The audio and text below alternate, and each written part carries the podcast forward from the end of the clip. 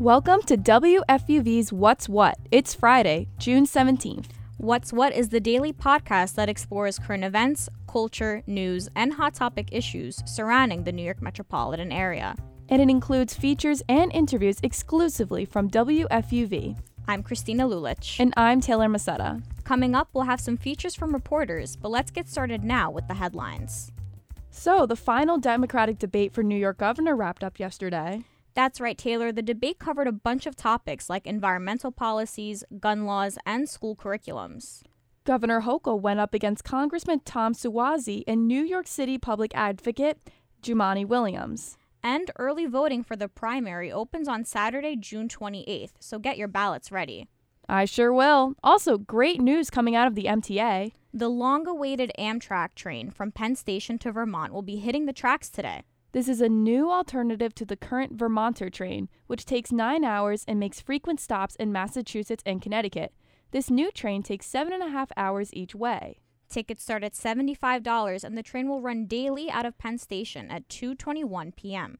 But if you're sticking around the city, you may notice the digital art show in Times Square. Yeah, Taylor, the Times Square Advertising Coalition will showcase the art of 48 New York City public school students. It's to celebrate the 20th anniversary of the PS Art exhibition. And don't worry if you can't make it out there today. The show will stick around until Monday. Also in the city, the Grammy Museum is launching a program called A New York Evening with. That's right, Christina. The first headliner tonight will be Grammy winner Jon Batiste. This program will include discussions and performances with featured artists. It'll kick off tonight at the New York Public Library for the Performing Arts at 7:30 and will run for 6 weeks. So much of New York's history is intertwined with black culture, but one Bronx park is commemorating its history this weekend. WFUV's Madison Colombo has more. Before it was a beloved Bronx hotspot, Van Cortlandt Park was a plantation, a fact lost in recent decades. Like many places across New York, that part of its history has long been unknown and ignored. Today, the park is working on uncovering its sordid history and amplifying the voices of the black Africans who lived and died on the land. Stephanie Earlrich is the executive director of Van Cortlandt Park. She says they want to better tell that part of their history. We grew up not knowing that this happened here. Uh, New York City, you know, we thought we're in the north we're the good guys we didn't have anything to do with this and that is entirely untrue. New york city was heavily involved in the slave ecosystem and so the wealth of our entire country is built on uh, on slavery. And so for us to remember that to reflect on it and and as judith said you know take this moment and then let's move forward in a positive way. Just last year during their first juneteenth event the park unveiled new signage denoting the African burial ground present on the land. Now, the park is partnering with the Bronx Arts Ensemble, a group that brings free music to the Bronx and schools, to put on its second annual Juneteenth commemoration. The event is meant to be a celebration of black culture and will feature spoken word, music, and other performances. Everything will culminate in a drum procession to the African burial ground for a ceremony to honor the memory of enslaved people. Judith Insell, executive director of the Bronx Arts Ensemble, says the event acknowledges the impact black culture has had on every facet of life, but especially the arts. The, the intersectionality of the black or African or African American culture in particular in this country is permeating through everything music, dance, theater, visual arts, fashion, media. Everything has that African American, African diaspora footprint on it when it comes to the arts and culture of this country. Insell says events commemorating Juneteenth are vital to reminding the country to reflect on its past, but also to be able to move forward. To, Juneteenth to me is has incredible meaning to it. As an African American person, it's a day that I believe that the whole country is coming to realize that they need to stop and reflect on the ideals that the country was involved in actual slavery. But she says instead of guilt, the knowledge about the day should be used for progress. You can actually use that knowledge to to move forward in a positive way, uh, knowing that we have to have equity amongst everybody that lives in this country. And so having the actual day acknowledged is a huge thing for African American people.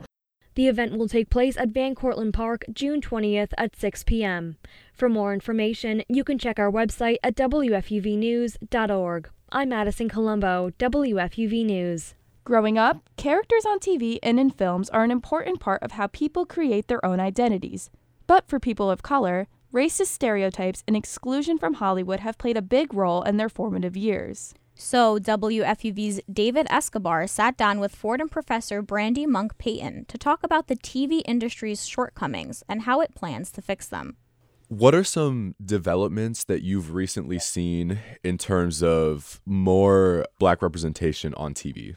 In this current moment, we are in what has been called a Black Renaissance in television. There has been this push bringing more folks of color on screen, both in front of and behind the camera. The industry um, is attuned to the viability of Black audiences and Black creative programs. What are some major ways you think that racial depictions have changed on television over time? There was a public reaction to programs like Amos and Andy, a television program with Black actors, a sitcom. And it was divided, but certainly the reaction amongst the NAACP, for instance, was that these programs were stereotypical meaning they trafficked in negative stereotypes of Black people as bumbling. Um, and in the contemporary moment, there is less of an emphasis on caricature.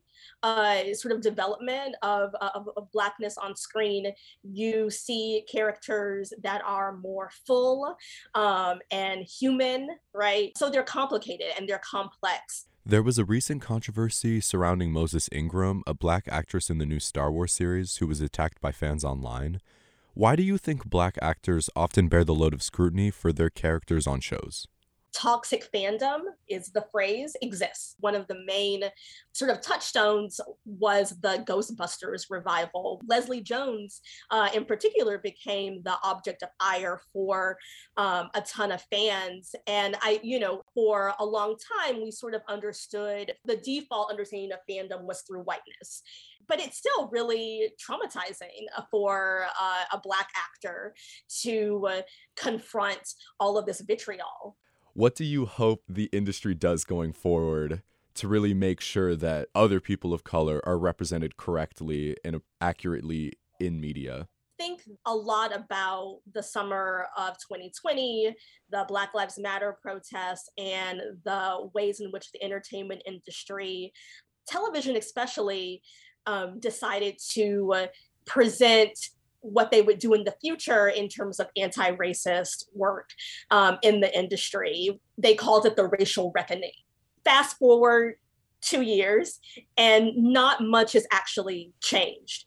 For example, Netflix uh, most recently decided to fire a lot of Black women. We have to take those kinds of practices seriously and try to think about the ways in which the industry can recruit and retain actors of color, uh, people behind the scenes, whether that be writers or producers or below the line workers, um, like hair and makeup, uh, and, and really sort of give these folks um, their credit, give them validation, pay them more. I think that's one sort of material way that the industry um, that I hope can can sort of meet the moment.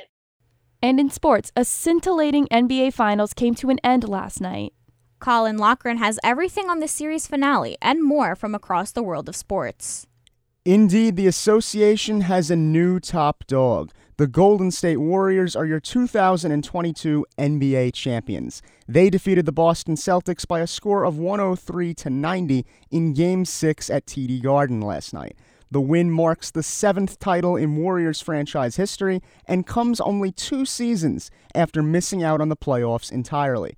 Stephen Curry took home his first NBA Finals MVP award and posted 34 points, 7 boards, and 7 assists in the deciding game. Over on the Diamond, there's been a buzz around New York City about a potential Subway series in October. Let's check in with the Yanks and Mets and see what they're up to. The Bombers have gotten great pitching all year long, and last night was no exception. With Luis Severino sidelined due to health and safety protocols, a slew of Yankees pitchers, including Clarke Schmidt and Michael King, took the mound and held the Rays to one lone run. New York Sluggers had a quiet night, and the game was tied 1 1 as things progressed to the bottom of the ninth. Luckily for Yankee Universe, Anthony Rizzo launched his 16th home run of the year to walk it off and guarantee a 2 1 win. The victory puts the first place Pinstripes 10 games ahead of the Toronto Blue Jays in the AL East. Across the Whitestone, the New York Mets would attempt to recover from a 10 2 shellacking as they hosted the Milwaukee Brewers in a series finale. Tylor Megill made the start, but struggled to keep the Brew crew at bay. He surrendered four earned runs in just three and one thirds innings of work. The Mets trailed four to one at one time in this thing, but like so many times this season, they bounced back in a big way. A Tomas Nido RBI single in the bottom of the fourth, and a Mark Canha two run home run in the bottom of the fifth tied matters up at four. It was the young Nick Plummer who would make the difference as he drove in the winning run in the bottom of the eighth. Edwin Diaz slammed the door in the ninth and recorded his 13th save of the season. The W puts the Mets four and a half games ahead of a red hot Atlanta Braves team in the NL East chase. Finally, the 2026 FIFA World Cup cities have been announced. There are 16 total destinations. 11 of them are in the United States, with the others residing in Canada and Mexico. Here at home, MetLife Stadium in East Rutherford is on the list as leaders and fans alike are excited to host soccer's biggest stage. With WFUV Sports, I'm Colin Lochran. Thanks, Colin. And now, here's Elisa Ali with the What's What in Music News. Earlier this week, we heard that the Rolling Stones had to postpone a couple of gigs in Europe after frontman Mick Jagger tested positive for COVID 19. Thankfully, Jagger has already released a statement saying that he's feeling much better and can't wait to get back on stage next week. You may remember that in 2021, Dolly Parton donated $1 million to Vanderbilt University Medical Center.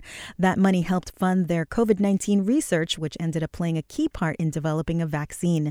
Now she's making another million dollar donation to the same university to help their Pediatric Infectious Disease Division. Not only is she a Rock and Roll Hall of Famer, she is a saint. In other Hall of Fame news, the 51st Annual Songwriters Hall of Fame induction and awards gala took place this week.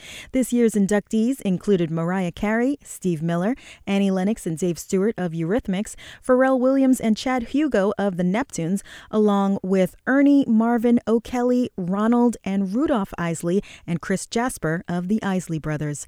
The award winning music documentary Summer of Soul, or When the Revolution Could Not Be Televised, will be screened for free in Harlem this Friday, June 17th. This Questlove directed film includes incredible footage of Nina Simone, Sly and the Family Stone, Stevie Wonder, and other acts from the 1969 Harlem Cultural Festival. The film will be shown on the very site that the music festival originally took place. Back then, it was called Mount Morris Park. Today, it's known as Marcus Garvey Park.